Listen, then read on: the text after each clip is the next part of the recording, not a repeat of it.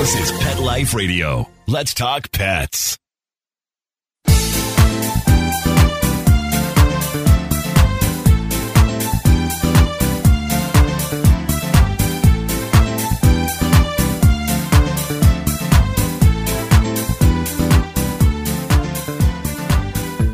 Hello, everybody. I'm Rita Reimers, your host of 19 Cats and Counting. Oh, we have somebody extra special today, the kitten lady, Hannah Shaw. I've been a long-time admirer of Hannah's. We're going to take a very brief break from our sponsors, and we'll be right back.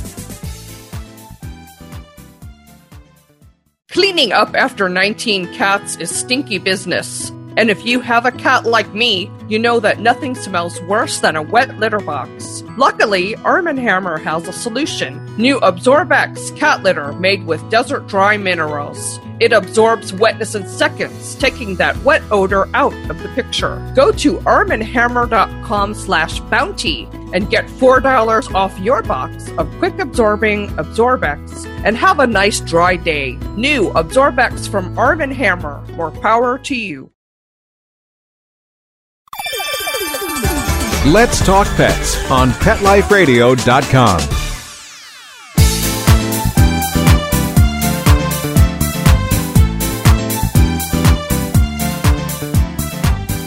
Welcome back to 19 Cats and Counting with today's extra special guest, kitten lady herself, Hannah Shaw. Welcome to the show, Hannah.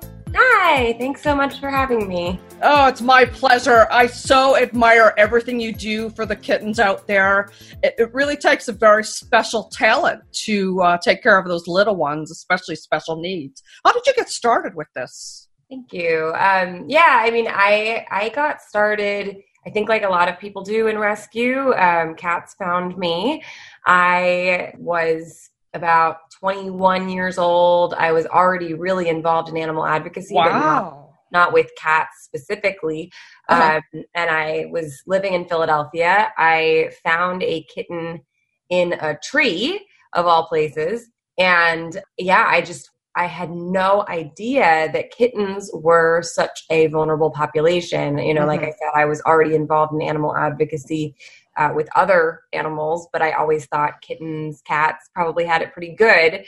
Uh, and then I very quickly learned that actually orphaned kittens are an extremely at risk population. Right. They do not have great outcomes in animal shelters, especially, you know, 11 years ago when I was getting started. So, you know, it just kind of went from there. I ended up adopting that cat. That's my cat, Coco. Oh. Um, and then, you know, a couple weeks later, I found another kitten outside. And I was like, is this just my life now? Like, and then it just continued like that. The first, I would say, dozen to two dozen kittens that I rescued were all just ones that I found outside. You know, um, Philadelphia, 11 years ago, you could just kind of go outside and find, you know, there were cats everywhere. hey, And- I want a cat. I'm just going to go outside, right? you know and so i would find them i would you know i learned a lot just through the, that experience about taking care of orphans and helping place them in adoptive homes and then Mhm. from there i ended up um, i ended up moving to north carolina i had a friend who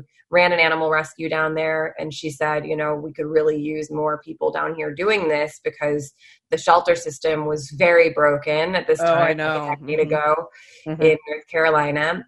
So when I moved to North Carolina 10 years ago is when I started getting involved more in shelters and it just broke my heart in a way that I don't think I'll ever recover from and I'm spending the rest of my life trying to fix it. So that's how I got Are you still in the Carolinas? I'm just outside Charlotte, North Carolina, so I Oh, know how broken the system is. Yeah. Yeah, no, I, I have since moved. I've since moved a couple times, but I live in San Diego, California now, where it's Beautiful. kitten season year round. Um. But I lived in North Carolina for several years. That's really where all of my kind of understanding of the sheltering system developed and where my love for working with um, shelters, specifically like sh- shelters with a lot of need, like rural shelters, that was where I became very passionate about that because as I'm sure you know 10 years ago in North Carolina I mean cats even healthy adult cats much less like young you know special needs kittens they did not have good outcomes in shelters and Mm-hmm. um really the only opportunity to help was, you know, to go and get them and bring them home and foster them and find them a loving placement. And that was how I became so passionate about um, trying to get other people to foster because sure. I realized really quickly that you know I was not going to be able to do it all alone. So, no, that's the problem is there's so many and especially like you mentioned in the warm climates like the carolinas and california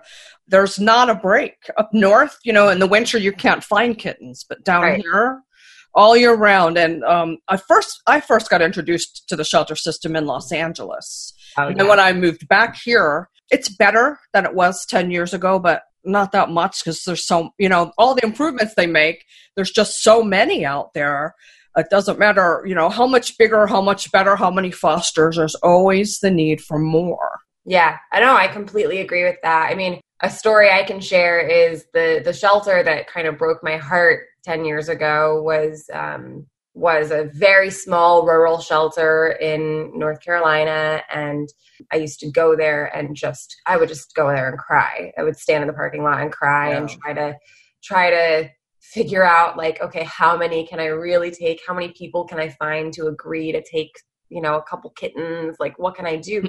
And that animal shelter still was euthanizing with a gas chamber and at the time oh. there were there were about a dozen in the state that were doing that and it was just so um it was just so hard for me as like a young person who loved animals to see it just kind of on display there like there's the gas chamber like this just like looming threat and so I, I, would just go there and I would just weep and try to figure out what to do. And and the beautiful thing that I can say about the way that North Carolina has changed since that time uh-huh. is you know gas chambers have been outlawed right. live outcomes are just going up and up every single year and a couple years ago i was fortunate enough to be able to go back to that shelter and give a talk um, you know go there and, and give a, a training and what i saw was they got a new director who had gotten a completely new building and he had done a fundraiser where you could pay like a donation for the new building and then that donation gave you the ability to be part of smashing and destroying the gas chamber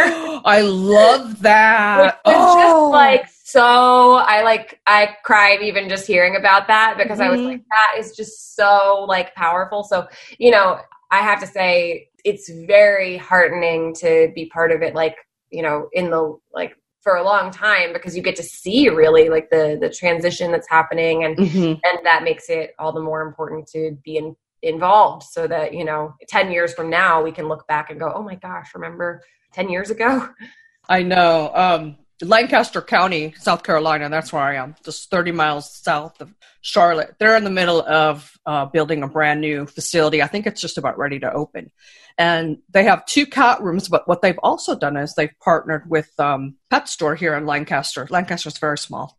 That they take the kittens and you know they have them in the store. Because so many people it's hard for them to walk me included to walk into a shelter and know that you know the choice you make is truly life and death how do you help people understand that that is really where the need is. Rescues, it's great to adopt from rescues because they can pull from shelters too, but going into the shelters is where you're going to have the most impact on saving a life. Well, I think that, you know, yeah, you make a good point. If you want to directly be like, you went and, you know, saved a like definitely going to a shelter is a great way to help. But I do mm-hmm. think that, you know, no matter where you're adopting from, you're helping someone because for sure space for more cats to be you know taken into that rescue i'm a big fan of things like the petsmart charities adoption yes. centers where you can like go in and and that for some people is much more comfortable you know yeah. even like a cat cafe I, for example my friends um, who run the catcade in um, chicago i recently interviewed them for the um, interview series that i'm doing called kitten uh-huh. lake and friends and uh, you know, you go adopt from there and you feel like you're at this cool like cat cafe with like arcade games and stuff. But every cat in there is pulled from like some of the most rural shelters in Kentucky. They they get the cats from, and so every single cat that is adopted from this like cool arcade is opening space in that shelter in Kentucky. So there's a lot of interesting things going on where you can adopt, you know, from whatever type of environment is comfortable for you. But I would tell people don't be scared to go to an animal shelter to adopt. I mean, shelters are, um, you know, filled with people who are doing the best they can with the resources right. that they have. And I think it's important for us to to remember that and especially in those shelters that maybe don't have the best reputation in the community it's right. even more important to involve yourself and involve yourself in a compassionate way, not in a judgmental way. You know, Absolutely. like show up, show up and be like, what can I do? You know, do whether you're an adopter, whether you want to foster, whether you want to, you know, volunteer or drop off some supplies. Like mm-hmm. what the animal sheltering world and what animal welfare needs is just more hands on deck, compassionately showing up in a non-judgmental way, just right. really help my fear of walking into a shelter is I usually end up taking one home. But I'm full now. 19 cats and counting. I'm actually at 20 now. I just uh, rescued a kitty this week with the help of another rescue organization. Wow. Turned out we thought it was a kitten, but he was just so small and malnourished. He's 12 years old. Oh my um, gosh. Yeah, but he's in my cat room recovering right now. My other kitties are peeking in. But uh, I do plan to uh, volunteer at that new shelter as soon as it's open. My mom runs the Humane Society here, and we work very closely with uh, the Lancaster shelter. I've gotten a few calls from the director we have this kitten that's three weeks old, dangly leg. We have to put her down unless you take her. Well, she's she's here. She and her brother are here. So, um, when people see cats or kittens outside, what is the best advice you can give them about whether or not to intervene? Sure. It's a really um, good and complex question um, because the answer is it depends. Just because you see a cat outside does not necessarily mean that there is any intervention um, indicated. It depends on the situation. So, mm-hmm. you know, my perspective is always that shelters and rescue groups do not need more cats. Um, so we should not be in the business of driving around looking for cats to scoop up and stick in a cage at the shelter. right. Um, so that's my perspective. But I do think that if you see cats in your community, the first thing you want to do is look for an ear tip to see if that cat has been spayed or neutered. Mm. Um, if they have not been, then it, this is a call to action for you to get involved. You know, get a trap, make sure that that cat is sterilized. That's the number one way that you're going to be able to help. You can make a lasting impact like that. Um, now, if you see kittens outside, it all depends on, again, the situation. How old are they? Are they old enough to be separated from mom, or do they need their mom for nursing? Um, you know, are they a six month old feral kitten who's you know wants nothing to do with you or are they like a six week old kitten who could really easily be socialized um, you know it really depends i have a um, a webinar that i did i did this wonderful webinar series with Royal Canin called the Catology Kitten Care webinar series. And I highly recommend that people watch that if they're interested in learning more. There's it's a four part webinar series, and the fourth one is called Feral Felines and Helping Kittens Found Outdoors. So it's like a two hour webinar. I can't answer in like five minutes what I could answer in two hours on that. So I'm going to check that out. Yeah, if you really want to learn about helping cats and kittens outside, I would watch, um, watch the Feral Felines webinar that I did. So yeah, but the the quick answer is it really depends, and and the answer may not be to scoop up the animal and bring them to the shelter, or it may be. It really really depends on the situation. Um, right. I developed a method for shelters to help the public understand what to do because so often you either hear like one extreme or the other. Shelters will say like, "Oh, just bring them in," or "Don't bring them in."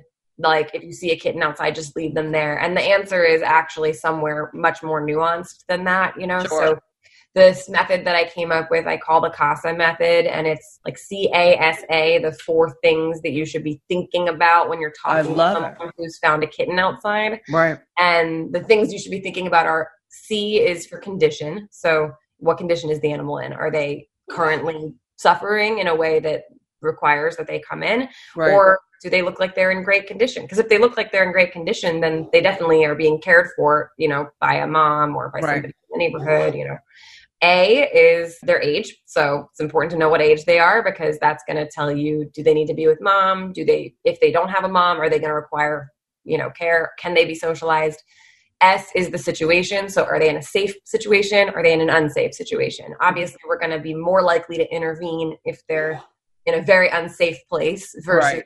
You know, in a place where they have shelter or they have a Mhm. feeder or things like that.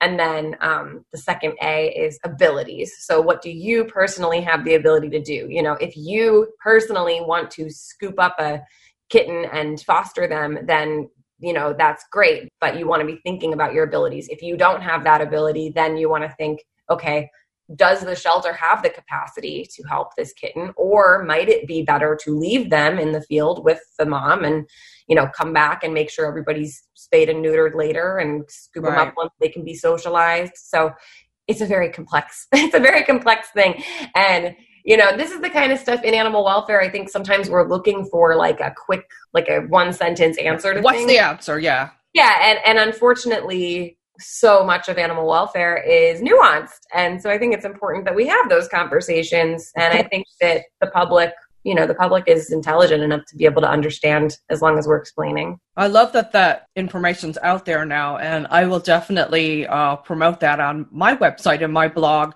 Because I'm thinking back. I, I mostly take in adults, but I have taken in kittens, and Yeah. most of the kittens I've taken in have been way young, like between three and five weeks. Mm-hmm. And that is too young for them to be away from mom. So sometimes I wonder if Good Samaritans are a little fast to snatch up the kittens thinking they're doing a good thing and forgetting there's a mom out there now looking for those kittens, right? Yes. Yeah, I have a perfect example right now. I have um, five foster kittens who came here as orphans, and then we were able to find the mom. Oh, And- good. So we were able to reunite them together, and and I try to share these stories as often as possible because I think a lot of people assume that kittens are orphaned when actually most of the time they come from community cats, and a lot of people don't even think like that. Like they Sure. find a kitten outside, they go, "Oh, some horrible person put them here," and I'm like, I mean, the good news is there's not that many horrible people putting kittens outside. There really aren't. Thankfully, The bad news is there's a lot of unsterilized community cats who are putting Yes. kittens outside, you know. So that's typically where kittens are coming from. I definitely am all for TNR. Do you get involved in and talking about that a lot during Of course, talks? yeah. I mean, I run a I run a TNR program here in San Diego. We have our Full Circle program. So I founded a nonprofit called Orphan Kitten Club, and you can find out about it at orphankittenclub.org. Um, but we have you know a variety of programs, including like a nursery program. We also have our our TNR program, which is where we we make a promise to every kitten in our care that we will go back out and actually sterilize the entire colony. So I um, love that. we do even more of that than we do kitten care honestly for every kitten i rescue i we trap like you know 20 cats or something Right. um, and then we also have a grant program um, where we support uh, partner groups all over the country in their efforts to save kittens So I've seen videos of your you and your kittens in your cat room. How many kittens do you have right now, or at any given time? So at any given time i could have anywhere from one really difficult case to like 15 different kittens.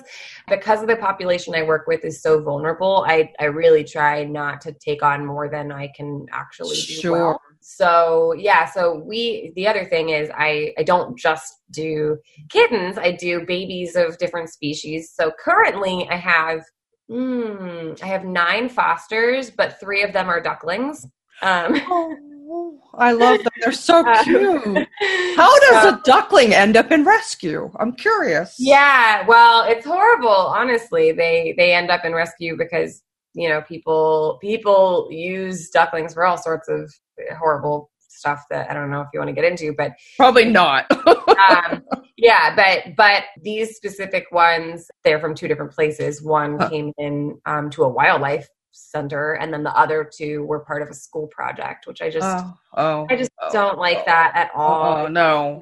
people are not always thinking with a lot of foresight about like What happens after? and like you know like maybe you should have a plan for those babies but you know it's really fun and and something that i like about fostering different species is that i like to show people you don't have to be an expert to be able to help like i'm not a duck expert at all but i'm interested in trying you know Sure. and and just by virtue of being interested in trying you can learn a lot and you can you can make a difference and so Sure. that's one reason that I like showing that side of my life because, you know, so many people see what I do with kittens and they go, well, you can do that because you're like a kitten expert. I'm like, yeah, but I didn't become a kitten expert overnight. Like, you know, Exactly. and you don't have to be an expert. Oh my gosh, if kittens only could go be with people who have 10 years of kitten experience, I mean, that's No, not no one would have any, right? yeah we would we need people you know we need people who are not experienced Sure. to get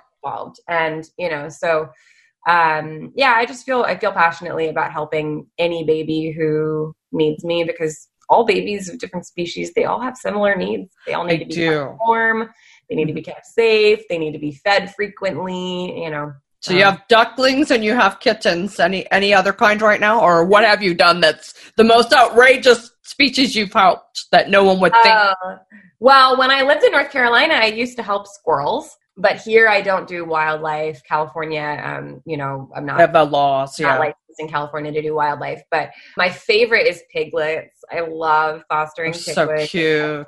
Hold them, and then since quarantine, I've done three puppies, which That's a to handful. be honest, I wouldn't recommend it.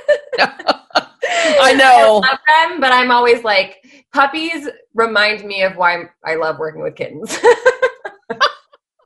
My mom has seven dogs. So. I, I know when I go to her house, it's just a whole new ball game. When I come home, I'm like, I'll take my 19 cats over her seven dogs any day. a lot of but I don't want to own them. Yeah, I love I love dogs and I love I love working with puppies, but it's um it's really different. I think It is. you know, and this goes to show there's really something for everyone because you know, if cats are not for you, well, you're probably not listening to this if cats are not for you, but um, but um, you know, there's there really is something for everyone. Mhm. Whether you know, if you want to foster um, or you want to get involved, but you're not interested in neonatal kittens, you could do senior cats, you could do dogs, you could do puppies, you can do guinea pigs, you can do ducklings, you know, you can do horses. Like there's there's something for absolutely everybody. Uh, and, and fostering is so important. I had um, Tina Reddington with the ASPCA on I'm my show. her. I love Tina. Yeah, I love her.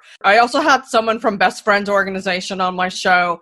And I did those shows back to back, and they seemed like they could have been one show because the, the main theme was we need fosters. Yeah. How can people get more involved in fostering? I think a lot of people are scared of fostering. Well, right now is a great time to get involved in fostering. I think most people are spending a little bit more time indoors right now, uh, which means that we have more time to dedicate to a foster animal.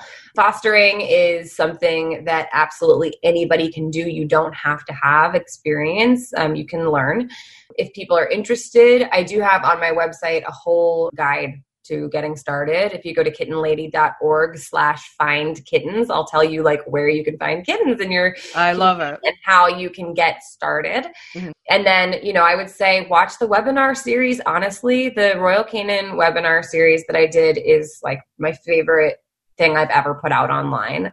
Eight hours of content, so it's a lot. love but it. You can find the webinar that applies to you. So you can watch the bottle babies one. You can watch. There's one about weaned kittens. There's one about working with kittens with you know health conditions, and then there's the one about working with feral kittens. And you'll learn so much in that. And you know you don't have to like reinvent the wheel. You can learn from other people. If you're interested in fostering, I would say you know reach out to your local shelters and rescue groups ask them what kind of support they offer you know get some supplies. If you go to kittenlady.org slash supplies i have like a list of all of the supplies that i use and recommend.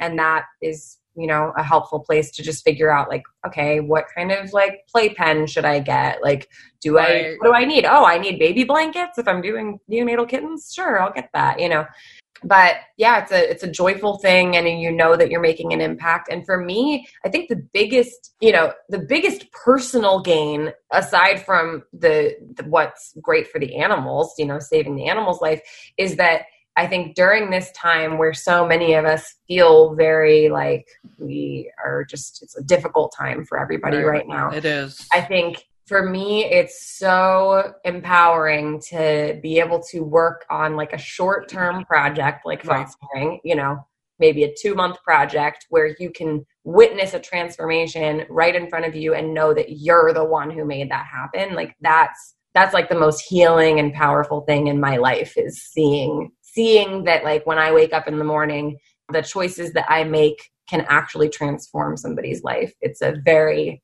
powerful thing that will it'll impact you on so many levels you're not even you're not even expecting you know it's a it's a beautiful thing to do Uh, I'm considering fostering some kittens, and everybody who knows me is going no because they know when I take in an adult, once they cross my threshold, they don't leave because my cats are so loving and they just they all become one loving community. And I'm like, why would I pull them out of here? But I know with kittens, I could let them go because they've not been through the trauma. They've not been in a home, out of a home, in a home, out of a home. You know, I know I could part with them. yeah So well what i always considering. say my like saying that i always say is goodbye is the goal so when it comes to kittens the entire goal of fostering kittens is to get them to a place where they're independent enough that you can say goodbye to them Right. and trust me if you're anything like me It'll be hard. No, once they're eight weeks old, I'm Mhm. like, okay, you're healthy, you're crazy, you're like running around my house, and like it's been fun, but like goodbye is the goal. Like time to you know say bye bye. Yeah, that Um, kitten energy is a lot. It is, and you know, for me, my goal is to save as many lives as possible and to heal animals who are you know in need of that kind of support kittens who are you know going through health conditions that they cannot recover from without without assistance. Right. um, so once they're independent once they're healthy once they're like in a place where anybody could handle them i'm like you don't need me anymore. Why are you still here? Like i'm gonna start charging you rent if you keep hanging around. Like you got to get out of here. So that's the attitude i take and of course i still i do like get emotional when they leave but it's it's not a sad emotional it's like right. it's honestly happy emotional you know it's like a graduation where Right. you're, you're emotional because you're like we did it you know I could see that. Definitely. We need to take another little sponsor break, but when we come back, let's talk about some of the fun parts of fostering cats and maybe some amusing stories. I'm sure you have some. So we'll be right back after this break. You don't want to miss what's next. Looking for a dental treat that does more for your dog? Daily Dose is a two in one chew that pairs a daily dental scrub with powerful supplements to help with the biggest health concerns facing our dogs. Daily Dose was developed by vets to be simple to use and super effective. Plus, dogs love the taste. Available for joint, skin, heart health, or calming. Daily Dose. Your pet's daily dose of awesome. Visit yourpetsdailydose.com to save $3 on your first bag with promo code PETLIFE. That's yourpetsdailydose.com. Are you listening to this right now with a cell phone clenched between your teeth as you frantically flip pages on your paper calendars? Or are you a new breed of groomer, bred for speed and efficiency of movement? 123 Pet Software automates your communications, doing the reminding, confirming, thanking, and marketing for you. 123 Pet centralizes your schedule, employees, clients, inventory, and more. 123 Pet is the business management software you need. Start minding your business today. Visit 123petsoftware.com. Let's talk pets Let's talk pets. on Pet Life Radio. Pet Life Radio. PetLifeRadio.com.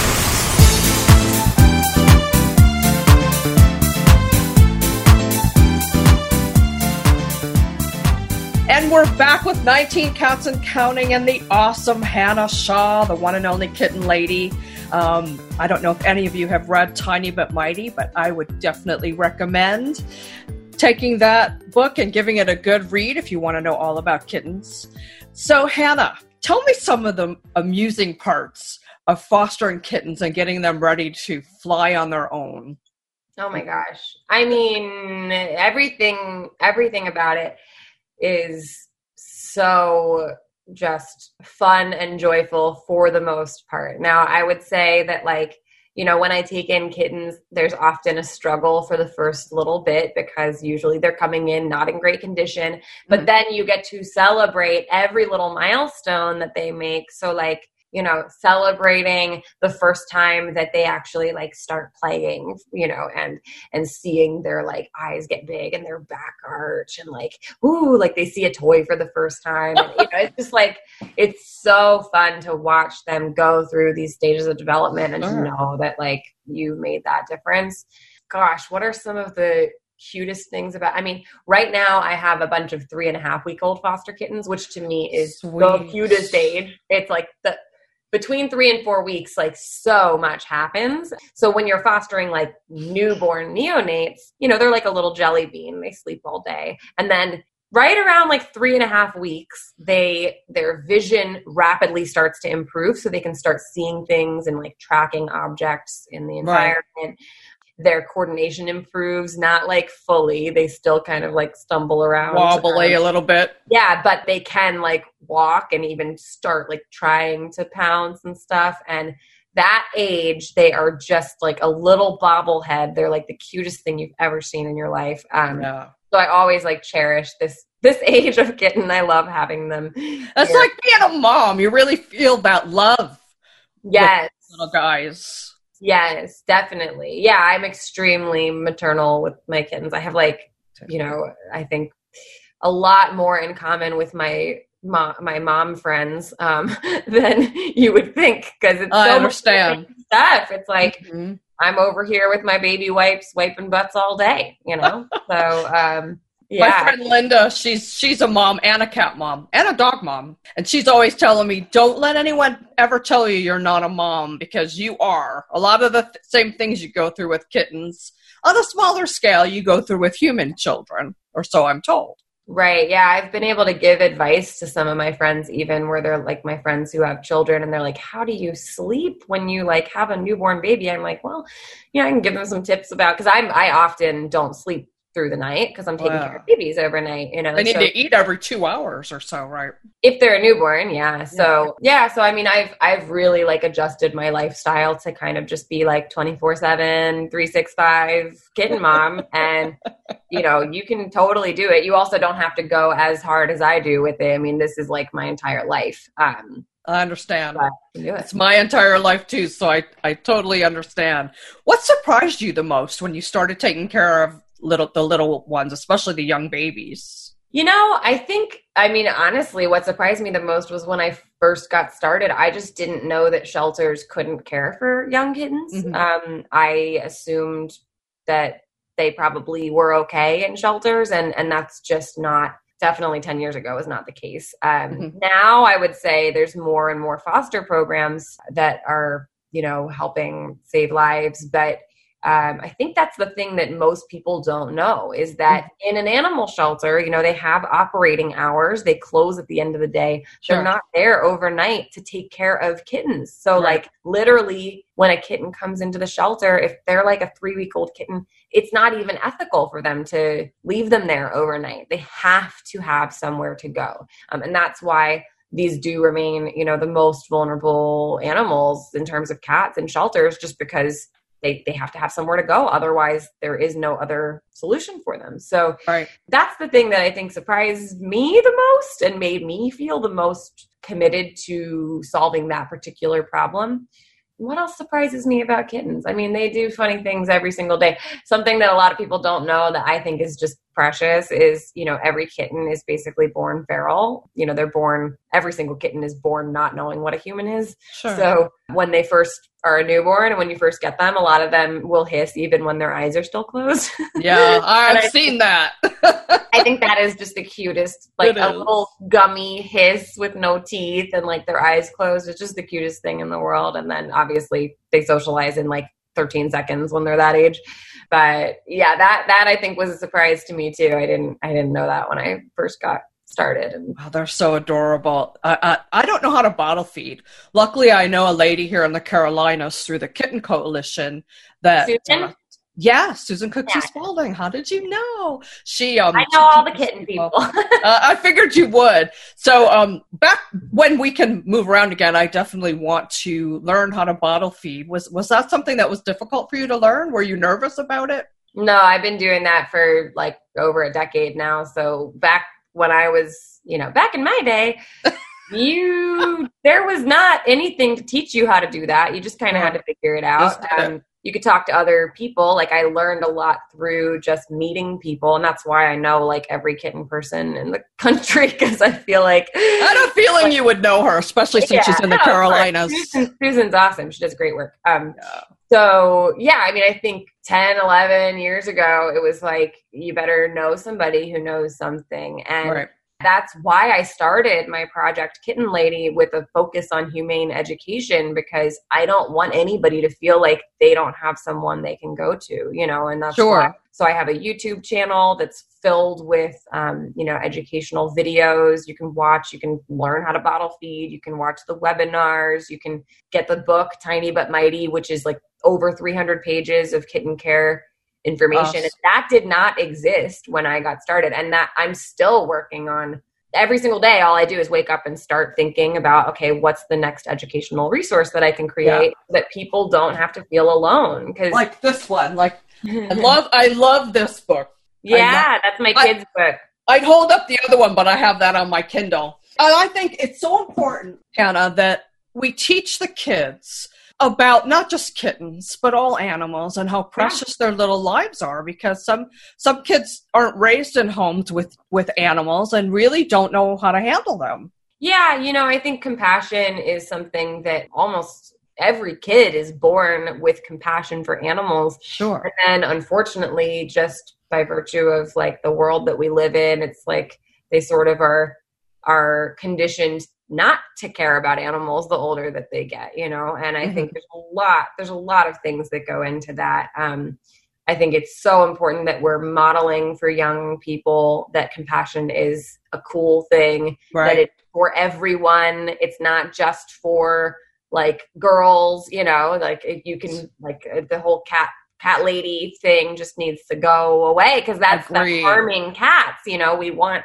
everybody of all genders to feel like they can be involved in cats. You know, so I think it's really, really important to me that kids see that it's it's awesome to be involved in animal welfare and i think a lot of kids naturally love animals Yeah. but they're Oh, they do. sure- they're not sure necessarily what to do with that love so Right. You know that's why i made the book that you just held up kitten Mhm. ladies big book of little kittens is um to have some information out there for kids who are interested in animal welfare because when i was growing up i had cat books but they were more like about you know like all the different breeds of cats and it's like that's not what we need to be teaching kids like we need to No. kids about fostering about shelters about community cats. And you know i have to say even on my like youtube channel like the majority of my audience is young like really young people. Right now i'm doing an interview series that is a continuation of the royal canin catology series i was doing. Um, it's called kitten lady and friends. And i'm Mhm. interviewing like experts from all sorts of different parts of cat welfare and the chat is always like kids it's awesome i mean kids are I really love that. in it and They uh, are.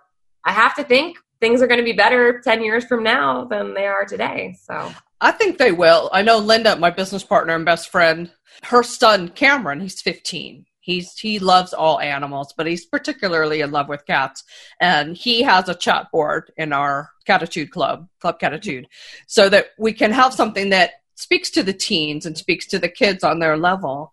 Um, I know one of the things we'd like to do is get into the schools to do some, you know, outreach and uh, feline education for the kids. And I would be taking your book with me why reinvent the wheel? It's right here. My my other friend, uh, Arden Moore. I don't know if you know Arden. She's the pet safety expert. She's also written uh, both a cat and a dog book that are towards the kids. You know, so there's more of that out there, which I love to see. And uh, of course, I will be checking out your series too.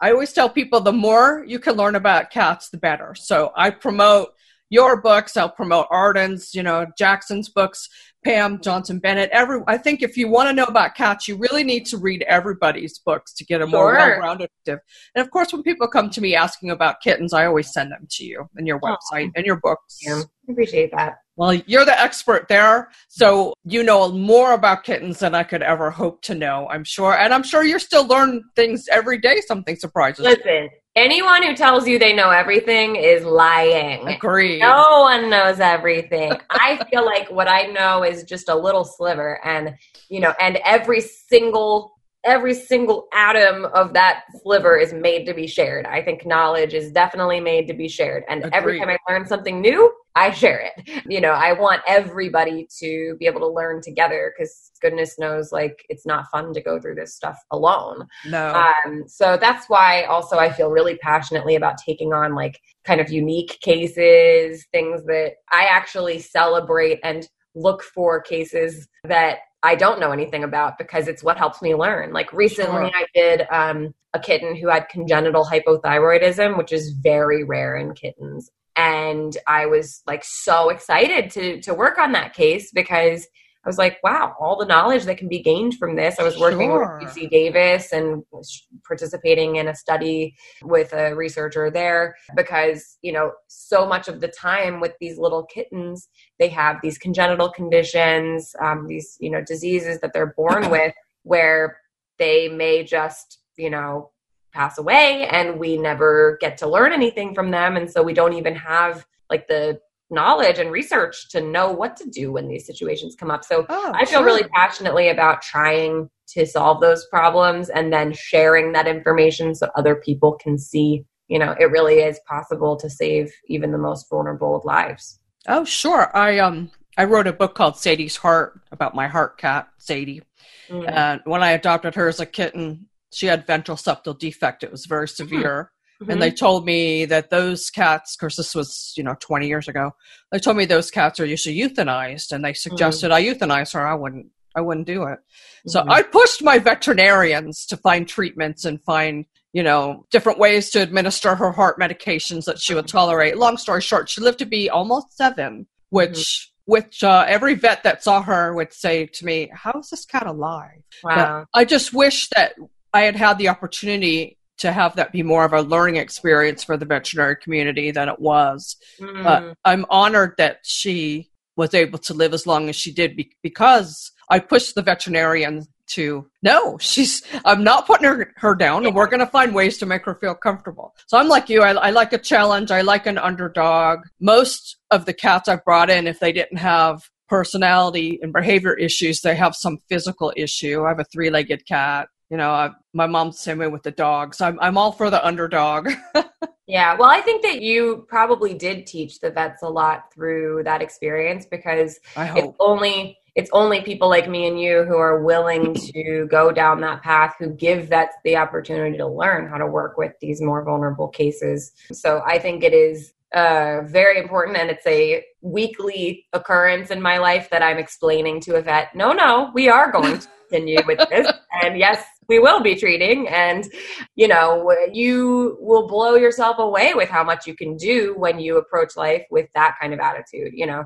And I think that spills out into everything else, like just having the attitude of hope, having the attitude that a positive outcome is possible. And then that that allows you to see where the line really is, you know. You're like, Sure. okay, uh, if I think this is a potentially hopeful situation, then it gives you the the space to be able to create a positive outcome. And then for me, that's my whole worldview is informed by that. You know, I don't know how I would even get through this time if that was not the way that I thought agree. about things, you know. But I do have to say, you know, right now there's a there's a campaign called the Take Your Cat to the Vet campaign, which I'm extremely passionate about because Oh, yes. I, I had Mayim on, and she's involved in that. Yeah, yeah, yeah. She and I did a PSA together about it. I have it. Um, it is a really important campaign um, because more than half of cats in the United States don't get regular vet care. So a lot of these conditions, you know, like the septal defect you mentioned, like people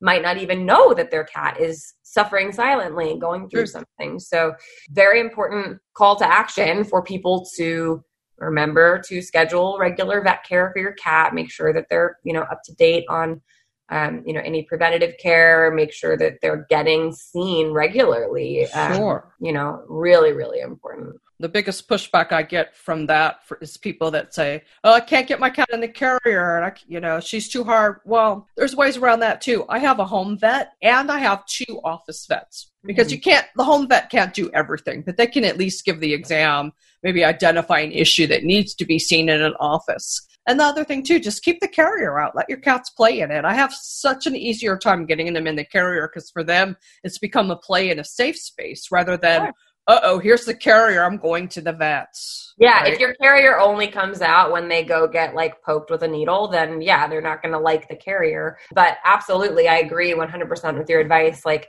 leave the carrier open, put some treats in it every once in a while, so it's like a fun place to go explore, and then it's it's not so bad. And the other thing that I'm a big fan of is fear-free vets. Um, you know, we go to a the vet that we use here is a fear-free certified vet, which means mm-hmm. that you know they are trained to make that as stress free of a situation as possible for the cats so it's it's a really wonderful thing i always tell people if you're if you're worried about stress with your cats you know first do the carrier thing you just mentioned and then second right. go to a fear free vet or a cat like a specialty Cat that, that just works with cats. Right. Um, because they're going to be a lot more knowledgeable. It, it is stressful if your cat's just going to like any old vet that just has like barking dogs everywhere and I know they don't know how to work with cats that well, you know. So go to a cat vet or, and or go to a fear-free vet. You'll have a great experience. I agree. So, um, anything that we haven't covered that you want to make sure we get out there? Oh my gosh! Well, I could talk to you forever. I guess. well, I you, you can come back too. I want to mention, um, you know, if people are interested in learning more about the Take Your Cat to the Vet campaign, they can go. Um, the website is royalcanin.com/slash cat health, and on there you can you can find a lot of great information. But but my favorite thing you can do on there is actually get a free online vet consult. So people who are worried right now during COVID, if they're right. not able to access vet care, at least at least do the online consultation. Right. That's going to be um, really, really good to just make sure that you're you're you know seeking some kind of veterinary advice. Um, but there's a lot of great info on there. And then you know the other thing that people can do right now is watch my ongoing Kitten Lady and Friends series. Um, so I hope people will check that out. That's just if you go to my YouTube channel is youtube.com slash kitten lady and awesome. all there hundreds of videos. I love it. And I will include all this information in the accompanying blog that I will write about this show. Oh. Thank you so much for coming. I would love to have you on again in the future. Keep me appraised of any upcoming initiatives you're working on. I, I, would love to keep abreast of everything you're doing. And many thanks to Mark Winter, who does such an awesome job producing my show. And my continued thoughts to my friend and business partner, Linda Hall, as she and her family continue their recovery from COVID. And remember, everybody, the most important thing every day is Catter Day. See you next time. Let's Talk Pets every week on demand, only on PetLifeRadio.com.